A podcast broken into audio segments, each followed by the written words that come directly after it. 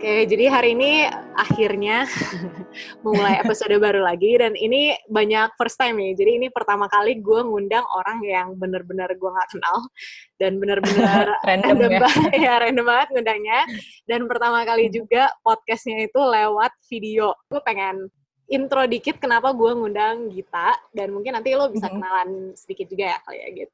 Pandemi ini kan lumayan mengubah banyak banget uh, dengan cara bagaimana kita berinteraksi dengan orang, dan sebenarnya gue lagi tertarik banget sih maksudnya melihat kayak um, begitu besar perubahan-perubahan di masyarakat dan pengen lihat bagaimana kita menggunakan atau memanfaatkan teknologi dan uh, produk-produk digital saat ini. Pas season 2 ini kan gue lagi pengen fokus ke women in STEM. Jadi of course gue pengen nyari nih uh, perempuan-perempuan yang bekerja di dalam bidang teknologi dan uh, yang gue langsung pikirkan adalah pengen nyari uh, orang yang backgroundnya UX karena menurut gue uh, UX itu kan banyak uh, menggali tentang kebutuhan-kebutuhan uh, user ataupun perubahan-perubahan behavior dan menurut gue bakal menarik hmm. banget. Dan kebetulan yeah. pas gue cari-cari di LinkedIn, terus muncul hmm. profilnya Gita dan gue lihat gue, ya, ya, terus kebetulan background lu antropologi.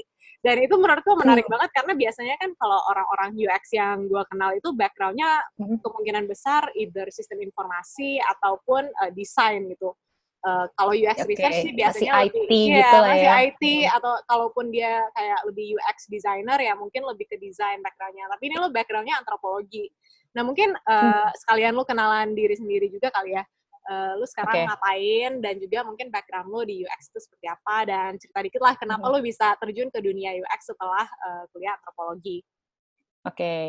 um, oke okay, jadi mungkin um, kenalan dulu ya. Aduh, gue kadang suka awkward sih, jadi sama sama. Maafin ya. Oke, okay. um, ya uh, nama gue Gita. Gue seorang UX researcher seperti yang udah diceritain tadi sama Catherine. Um, gue saat ini kerja di sebuah tim uh, apa ya? Kita kita small team yang um, lagi banyak ngerjain lebih ke problem-problem um, government lah gitu. Terus seperti yang diceritain juga, gue background gue kan antropologi. Nah sebenarnya ini pas banget sih beberapa hari yang lalu, gue juga baru aja uh, diajak ngobrol sama teman-teman junior di antropologi hmm. uh, untuk sharing kayak kenapa dari antropologi bisa terjun yes. ke UX. Yeah, yeah. Uh, jadi sebenarnya dulu ceritanya rada-rada nggak -rada, uh, sengaja juga sih nyemplung. Jadi uh, dulu kuliah antropologi uh, emang gue banyak uh, doing research juga gitu kan karena hmm. um, biasanya lulusan antro tuh ya uh, dari dari mulai kuliah antro tuh kita emang udah sering um, diajarin untuk uh, research terutama untuk research uh, field kualitatif research gitu ya. Hmm.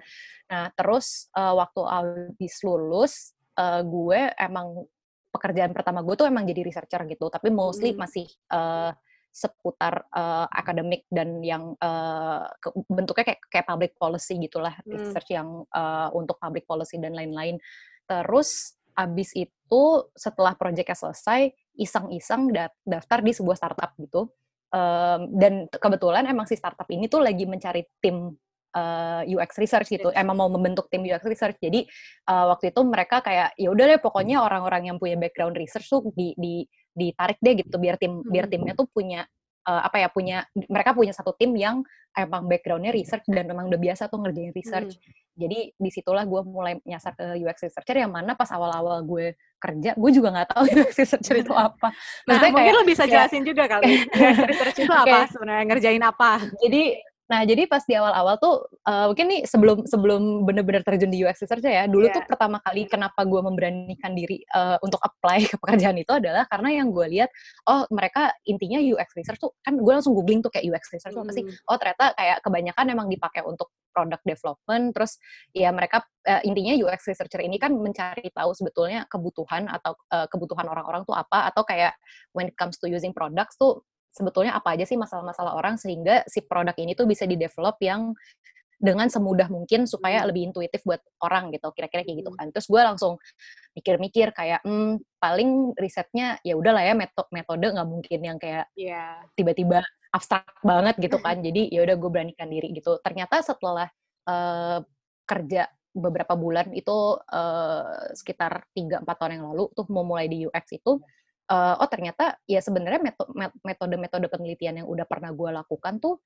bisa diaplikasikan juga gitu. Hmm. Cuma mungkin ya kalau dulu untuk uh, public policy atau akademik kan researchnya bisa kayak tiga bulan, empat bulan. Hmm. Kalau uh, UX untuk di produk uh, development yang di company ini terutama ya seminggu aja tuh kayak udah lama banget gitu. Jadi ya paling adjust di situnya aja sih. Tapi uh, so far ya gitu sih. Intinya sebetulnya apa yang gue lakukan itu adalah ya mencari tahu um, sebetulnya problem-problem uh, user atau uh, kalau lo mau bikin satu produk apa aja sih yang harus dibutuhkan supaya si produk itu tuh bisa bisa bener-bener solving problems yang dialami sama orang-orang uh, sehari-hari gitu. Dan kurang lebih sebenarnya kalau lu backgroundnya atau lu research untuk public policy sama aja sih secara konseptual kan ya. Maksudnya lu juga sebenarnya secara konsep iya. sama betul. Cuma emang N-nya aja nih yang beda yeah, kalau misalnya kayak kayak uh, kalau kalau kayak dulu kan hasil risetnya lebih banyak untuk kayak rekomendasi kira-kira mau bikin kebijakan kayak gimana atau yeah. kayak oh uh, lo mau bikin inisiatif apa nih untuk nge, nge untuk nge-solve problem-problem hmm. uh, tertentu. Sedangkan kalau sekarang kan lebih ke kayak oke okay, berarti untuk nge-solve ini uh, kita bisa bikin service ini atau kayak oke okay, kalau mau bikin produk berarti produknya tuh harus yang kayak apa gitu. Hmm.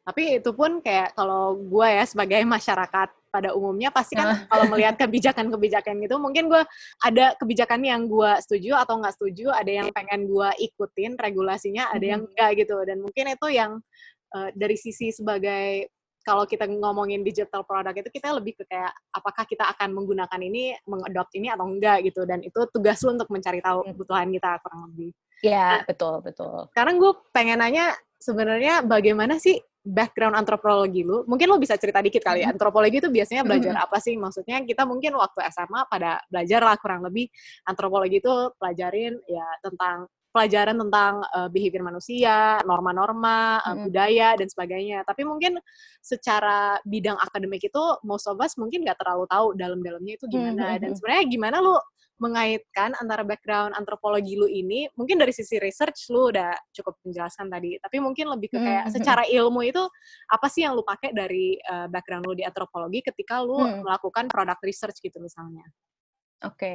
um, sebetulnya kalau antropologi sendiri itu uh, sebuah ilmu yang mempelajari ya seperti yang tadi lo bilang sih kan. Jadi kayak antropologi itu memang sebetulnya ilmu yang mempelajari tentang uh, manusia. Nah manusia hmm. yang seperti apa sih yang dipelajari nah manusia yang dipelajari itu maksudnya uh, kita tuh mempelajari kayak uh, interaksi manusia terhadap manusia lain itu seperti apa di dalam satu kelompok masyarakat tuh um, ada uh, kultur atau budaya atau hal-hal apa sih yang biasa dilakukan yang membuat satu masyarakat satu kelompok masyarakat berbeda dengan kelompok masyarakat lainnya. Hmm. Jadi um, itu adalah salah satu hal-hal yang dipelajarin di antropologi gitu. Nah, uh, kalau relevansinya sama pekerjaan gue sekarang, sebetulnya sih kalau ngomongin UX research sendiri, memang nggak nggak ada satu ilmu pakem untuk mempelajari UX gitu ya. Mm -hmm. uh, tapi yang membuat antropologi itu berguna untuk pekerjaan gue sekarang adalah karena uh, gue cukup biasa untuk uh, apa ya punya kepekaan terhadap konteks-konteks culture gitu loh. Jadi kayak hmm. sesimpel misalnya gini, kalau kita mau asosiasikan bisa atau yes itu kan kayak warna hijau gitu kan. Yeah. Tapi uh, maksudnya kayak ternyata ada juga nih kelompok-kelompok masyarakat yang ternyata warna hijau tuh diasosiasikan sama tidak yeah. kebalikan sama yang biasa kita tahu. Nah, common uh, sense-sense kayak gitu tuh um, itu jadi lumayan apa ya lumayan bisa cepat gue perhatiin hmm. karena uh, ya gue terbiasa untuk untuk itu gitu. Oh, ya, Meskipun itu. itu sebetulnya common common knowledge juga sih, tapi mungkin kalau orang yang backgroundnya, let's say misalnya ekonomi gitu ya, mungkin kepekaannya dia tuh bukan di situ. Sedangkan hmm. kalau uh, antropologi kepekaannya di situ.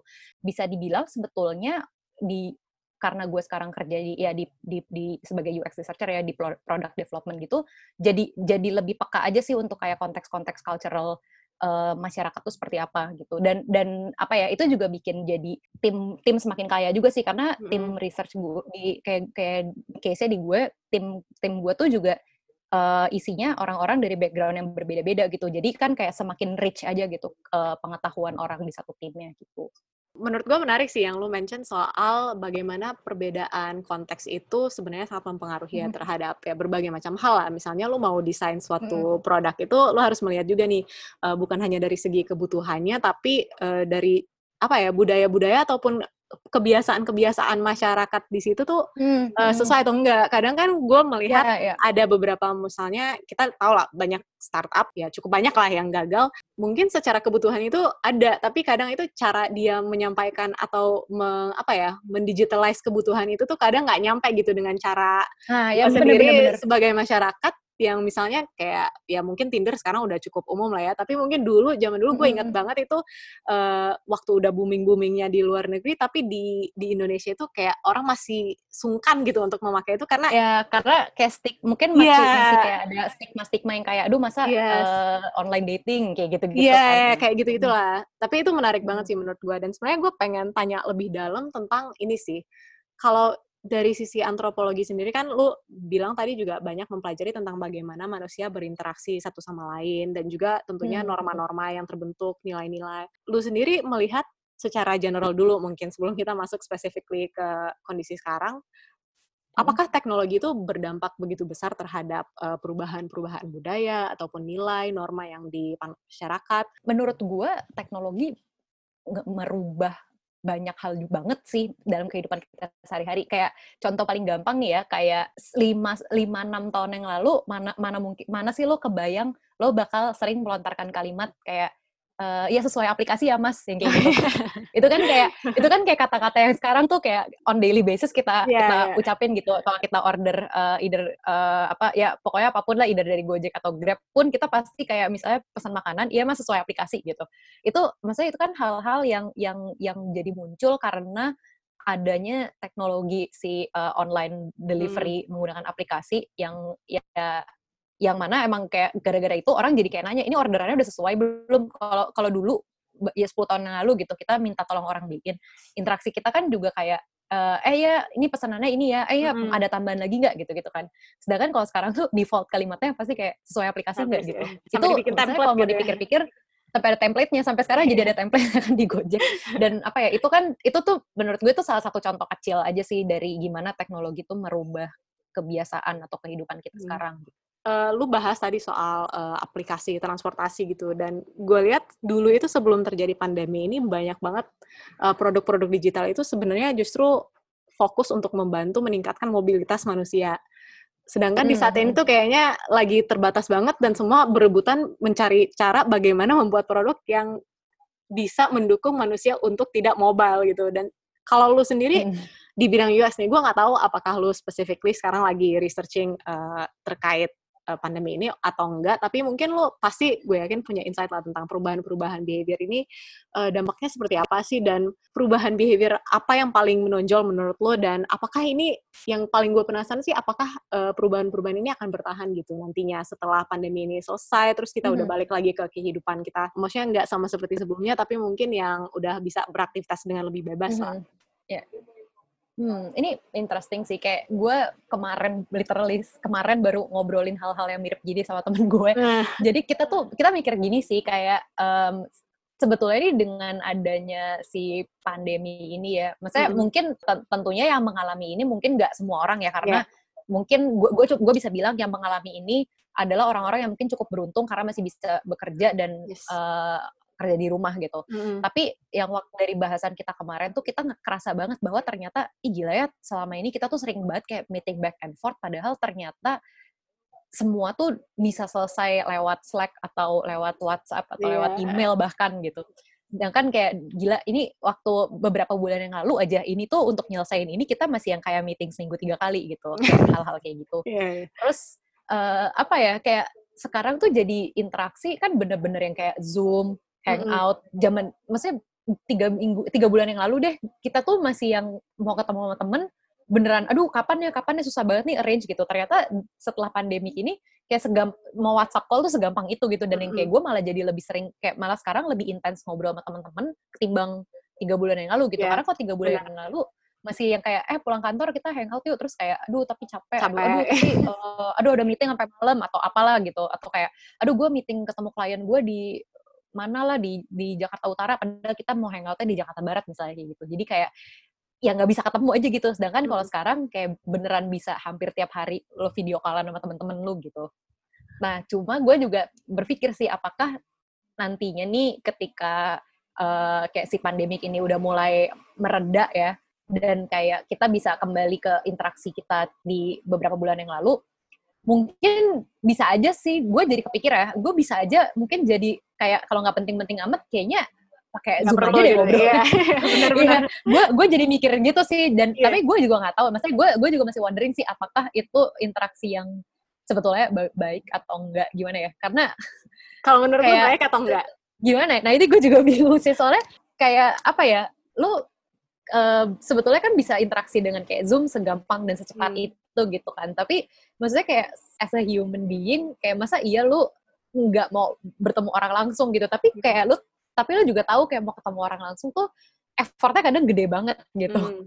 Belum yang kayak di di sekitaran Jakarta yang kayak super macet, terus lo untuk uh, ke satu daerah tuh lo at least harus prepare satu jam. Jadi yang kayak hal-hal kayak gitu sih yang lama-lama gue suka kayak, maksudnya belakangan ini gue jadi kepikiran sih yang kayak apakah ini nanti bisa jadi merubah cara gue berinteraksi, berinteraksi. dengan orang gitu karena karena ternyata interaksi lewat Zoom tuh doable dan kayak very convenient gitu kan semuanya pasti setuju lah ya. Ini lebih convenient, lu nggak harus ke mana-mana, yeah, yeah. hemat waktu di jalan, apalagi Jakarta yang uh, biasanya macet banget. Kalau lu sendiri mm-hmm. menilai ini, apakah mm-hmm. kita sebagai manusia itu emang necessary banget untuk berinteraksi secara uh, fisikal gitu, atau bahkan apakah ada perbedaan gitu antara interaksi kita ketika mm-hmm. hanya lewat virtual dengan uh, ketika kita bertemu langsung gitu?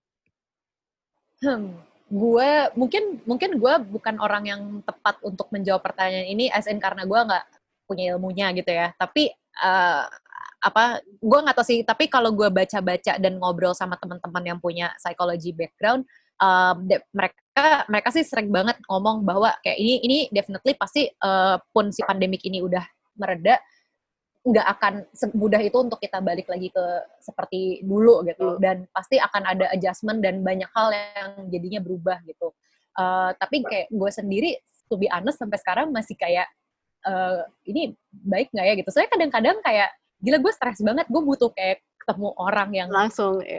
kayak nongkrong di kafe yeah. terus yang kayak gue bisa noel noel orang gitu terus sedangkan sekarang kayak mau papasan sama orang. Ya gue suka takut. Terus yang kayak udah kalau nggak penting-penting amat udah udah telepon gue telepon gue aja. Nih gue ada waktu jam segini jam segini gitu.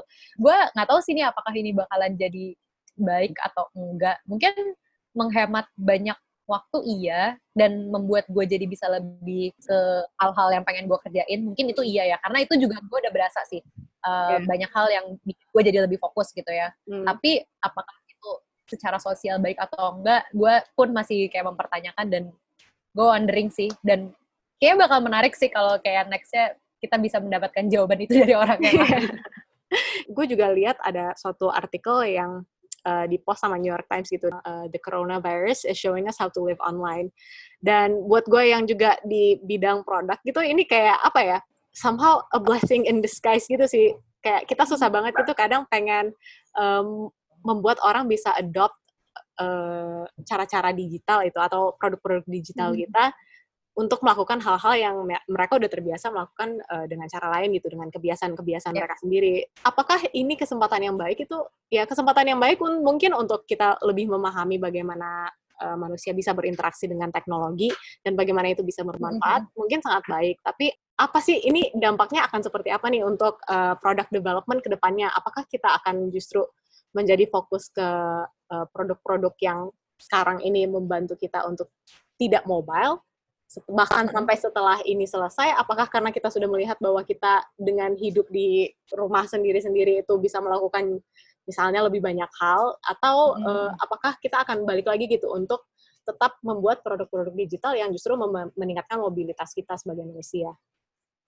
Hmm, kalau nah ini uh, kalau gue jadi lebih ke jadi mikirnya gini sih kayak misalnya ya um, kalau dulu produk-produk digital itu kan sebetulnya sesuatu yang kayak definitely membantu kita banget nih ya hmm. karena kayak tadinya misalnya kerjaan manual jadi bisa seamless dengan adanya si digital products ini tapi mungkin kalau uh, beberapa waktu yang lalu ya sampai dengan adanya pandemik ini deh uh, mungkin sebuah company gitu ya dia kalau mau memperkenalkan produknya mungkin effort marketingnya juga mesti besar mm. karena kayak orang butuh betul-betul diyakinkan maksudnya nggak hanya produknya itu sendiri perlu dibikin sesimles mungkin yeah. sampai orang bisa gampang pakai tapi faktor-faktor eksternal seperti kayak marketing dan operasional mm -hmm. tuh mungkin emang harus banget di, di, digenjot juga gitu cuma gue ngelihatnya setelah pandemi ini ada banyak hal yang kayak bener-bener lu mau nggak mau lu harus pakai gitu yep. kayak sesimpel uh, untuk sekolah deh gitu kayak untuk uh, men, men, apa ya untuk support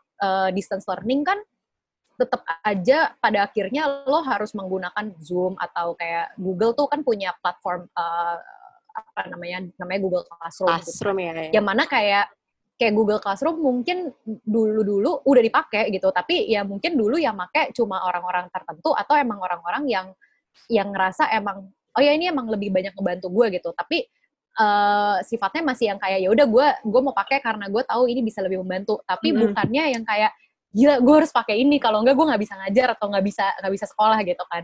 Uh, justru di sini gue ngelihatnya ini adalah waktunya uh, produk tuh tim produk gitu ya untuk benar-benar uh, memastikan bahwa produk ini tuh uh, bukan cuma seamless lagi karena kayak sekarang mungkin mau produknya jelek pun kalau udah kepepet lu pas pakai gitu ya. Yeah. Tapi justru kayak lebih lebih ke hal-hal yang memastikan kayak misalnya mastiin bahwa uh, oke okay, uh, pastiin kalau feedback loopnya jelas kayak dalam artian aduh habis dari sini gue harus ke mana ya gitu karena kayak lu udah nggak ada waktu lagi untuk mikir uh, dan mempelajari kayak ini cara pakainya gimana dan memutus karena biasanya kan lu ada waktu untuk uh, lu perlu waktu untuk mikirin gue akan pakai produk ini apa enggak gitu kan nah hmm. sekarang ini kan itu udah udah kepotong nih jelas-jelas udah kepotong karena kayak ya lu harus pakai kalau enggak lu nggak bisa gitu. Berarti kayak sekarang waktunya tim produk mungkin untuk bener-bener lebih kemikirin yang kayak oke okay, berarti kalau misalnya kayak gini feedback loopnya harus jelas as in kayak oke okay, kalau ada loading time mungkin loadingnya harus secara visual harus jelas supaya orang tuh tahu kalau lu emang lagi harus nunggu. Jadi gue lebih ke, kepikiran yang hal-hal kayak gitu sih kalau dari segi produk ya produk ya produk development gitu. Karena kita lagi bahas digital products, mungkin dari sisi needs hmm. itu seperti apa sih sekarang? Maksudnya manusia itu paling membutuhkan produk-produk seperti apa sih sebenarnya? Hmm, ini um, ini gue nggak in general gak, ya. in general ya hmm, kalau in general kan jelas sekarang kalau kayak lo lihat dari uh, maksudnya kalau mau mantau berita dan lain-lain jelas nih yang kayak produk digital yang sekarang lagi bener-bener kepake banget tuh delivery services dan yang kayak grocery online groceries gitu-gitu kan bener-bener yang kayak sekarang semua orang rebutan gitu sampai kayak ada beberapa platform yang gue pakai pun gue harus ngantri karena kayak ternyata yeah. sebanyak itu orang-orang gitu kan. Uh, tapi terus kayak gue juga lumayan kepikiran nih, uh, maksudnya ini ini kalau dari uh, personal opinion gue ya, yep. gue rasa tuh mungkin makin ke sini juga kebutuhan terhadap produk-produk uh, yang sifatnya lebih ke kayak untuk well-being yang kayak hmm. um, apps yang ngebantu lo meditate atau yang kayak ngebantu lo apa ya uh, consulting lah consultation yang lebih terkait kayak buat well-being mungkin demand-nya juga kayak makin tinggi sih karena hmm. I know it's not for for all people atau at least nggak semua orang udah bener-bener sadar mereka butuh tapi orang yang udah ada di spektrum tahu produk-produk seperti itu kayaknya needs-nya makin tinggi juga nih karena gue sendiri ngerasa dengan kondisi gini kadang-kadang gue tuh kayak lebih gampang stres gitu karena kayak kekurung di rumah terus bener-bener kayak bukan cuma kekurung tapi lu juga feeling uncertain dan kayak lu mau keluar juga lu takut gitu. Uh, dan itu ini sih gue jadi ngerasa yang kayak uh, produk-produk untuk ngebantu uh, well-being gitu-gitu jadi jadi apa ya jadi masuk ke dalam kategori needs gue juga sih sekarang kayak gue jadi lebih sering nyari-nyari dan sesimpel baca-baca artikel yang yang kayak aduh gue harus kayak gimana dan lain-lain dan mungkin itu needs-nya emang dari dulu udah ada kali ya, cuman uh, sekarang ini jadi lebih heightened aja gitu dan orang lebih aware iya, terhadap ya, kebutuhan itu gitu. Ya. Mungkin, mungkin dari sisi mungkin prioritas dulu, gitu. Ya betul, mungkin kalau dulu kayak orang yang pakai udah banyak, yeah. gitu, iya. tapi mungkin orang orang yang pakai adalah orang yang emang udah tahu lu butuh gitu. Iya. Yeah. Tapi orang-orang yang kayak uh, apa ya? Butuh tapi nggak tahu butuh. ya butuh butuh tapi nggak tahu butuh atau yang kayak merasa kayak oh itu kayaknya bener-bener kayak buat yang parah doang gitu ternyata yeah. yang kayak enggak nggak semua orang butuh gitu hmm. emang itu salah satu apa ya produk-produk yang gue sempat nyari-nyari juga sih yang sebelumnya gue nggak pernah oh, ya? cari app-app meditasi atau apa gitu tapi lumayan menarik sekarang karena jam kerja lagi jadi semakin tidak tentu karena kayak hmm. orang berasumsi lu di rumah doang lu mau ngapain sih? Jadi kayak gue bisa reach out ke lu kapan aja gitu. Jadi kebutuhan-kebutuhan itu mulai tiba-tiba muncul gitu. Walaupun mungkin dari dulu gue udah tahu ada kebutuhan itu tapi sekarang lebih lebih heightened aja gitu. Dan prioritasnya yeah, yeah, yeah. jadi kayak lebih tinggi dibandingkan mungkin kebutuhan gue untuk uh, berkumpul di tempat umum atau apa. Hmm. ya ya ya tapi kalau lo sendiri gimana um, so far beberapa minggu terakhir ini? Kalau gue sendiri somehow enjoying WFH kebetulan kayak masih ada pekerjaan dan sebagainya, gue merasa kayak kadang itu ada sense of apa ya di saat seperti ini sebenarnya lagi berkontribusi seperti apa sih kayak kayak kok nggak nggak nggak relevant as an individual gitu. Mungkin bukan helpless dari sisi kebutuhan tapi helpless karena lu nggak bisa menghelp others gitu. Jadi kayak somehow ada ya, ya. beban-beban yeah, yeah. itu sih. Dan itu gue juga yeah, jadi yeah, kepikiran yeah. yang kayak lu mention tadi soal delivery delivery uh, services gitu, yang di mana kita mendevelop produk itu for consumers uh, pada umumnya. Something yang gue lagi thinking about itu dan mungkin lu bisa kasih masukan juga kali, gimana kita bisa uh, melihat hal ini gitu. Um, yang menjalankan delivery delivery services ini misalnya kebutuhan-kebutuhan kita ya sebagai masyarakat itu juga adalah manusia gitu masyarakat hmm. lain gitu dan ini kadang gue jadi apa ya semacam dilematis gitu sih Apakah, apakah digital products kita ini benar-benar kita bisa bilang serving needs masyarakat pada umumnya atau kita bahkan masih serving needs uh, consumers kita aja gitu yang bisa bayar untuk kita, tapi bukan masyarakat. Karena kan sekarang kan lagi banyak hmm. obviously uh, startup-startup yang mulai memunculkan uh, apa campaign-campaign terhadap bagaimana mereka mau melayani masyarakat gitu. Cuman kadang gue hmm. jadi berpikir juga gitu kayak uh, sebenarnya apakah kita melayani masyarakat gitu dengan produk kita atau sebenarnya kita melayani ya balik lagi consumers kita aja gitu. Apakah teknologi bisa membantu mereka gitu sebagaimana teknologi hmm. membantu orang-orang kayak kita dan mereka di sisi lain dari produk-produk ini. Nah, bagaimana kita bisa apa sih yang perlu kita develop mungkin yang atau yang bisa kita consider uh, untuk orang-orang yang di luar sana gitu yang mengorbankan hidupnya sehari-hari. Sama sih, gue juga kayak suka wondering yang hal yang sama kayak lo gitu. Kayak gue gue pakai service ini iya, itu ngebantu gue banget, tapi emang obviously itu ngebantu gue karena yes. kayak I did pay for that yeah. gitu kan. Uh, cuma gimana nih buat yang yang kayak beneran uh, mungkin nggak sanggup untuk uh, apa nggak bisa afford uh, those kind of luxury gitu itu hmm. gimana gitu ya yang sering gue pakai deh misalnya kayak Gojek atau Grab gitu itu uh, sekarang kan bener-bener orang maksudnya mereka tuh emang udah menyediakan um, jasa tip gitu dan yeah. dan kayak sekarang uh, di luar ini di luar produk ya yeah. uh, usaha mereka untuk untuk benar-benar membantu tuh adalah yang kayak ya udah mengkampanyekan si masyarakat untuk kayak uh, the least that you can do adalah ya giving uh, tips lah gitu untuk mereka yang mana kayak sebetulnya kan uh, mediumnya udah ada nih secara teknologi udah ada tinggal gimana nge-utilize-nya kan gue sendiri nggak nggak tahu sih apakah ini sebetulnya uh, apa namanya, maksudnya jawaban gue tadi itu hal yang tepat secara UX atau enggak gitu, tapi kayak again balik lagi gue jadi ya kayak memikirkan bahwa Uh, tapi berarti memang sebetulnya teknologi itu sekecil apa pun bisa banget sih lo iya. utilize yeah. untuk benar-benar helping other people gitu. Sesimpel kayak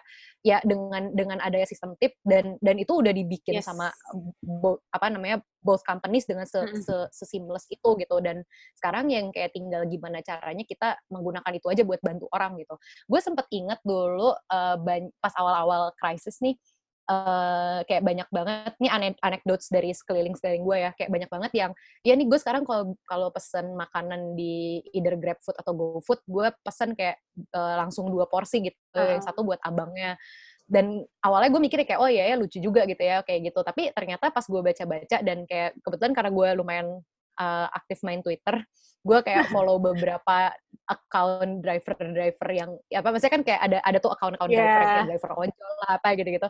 Uh. Itu mereka yang kayak pada bilang, "Gila, gue jadi kayak sehari makan bisa banyak banget gara-gara dikasih customer gue makanan yang kayak gue nggak perlu makanan sebanyak itu gitu." Yang kayak ujung-ujungnya oh waste juga. Jadi yang kayak ya yes. ya udah the least that we can do ya lebih baik kasih tips gitu karena kalau tips kan kayak ya uang kayak uangnya langsung masuk ke yes. account drivernya si driver bisa langsung withdraw or they can buy anything lah gitu yang sesuai sama kebutuhan mereka so again gue pun bingung sih kalau misalnya kayak gimana ya kayak caranya membantu uh, orang-orang yang mungkin nggak bisa afford uh, digital products ini gitu. Tapi kayak at least digital product tuh juga ternyata menyediakan hal-hal di mana kita bisa helping each other. Salah satunya ya itu tadi dengan kayak utilize those tips uh, feature yeah. lah gitu.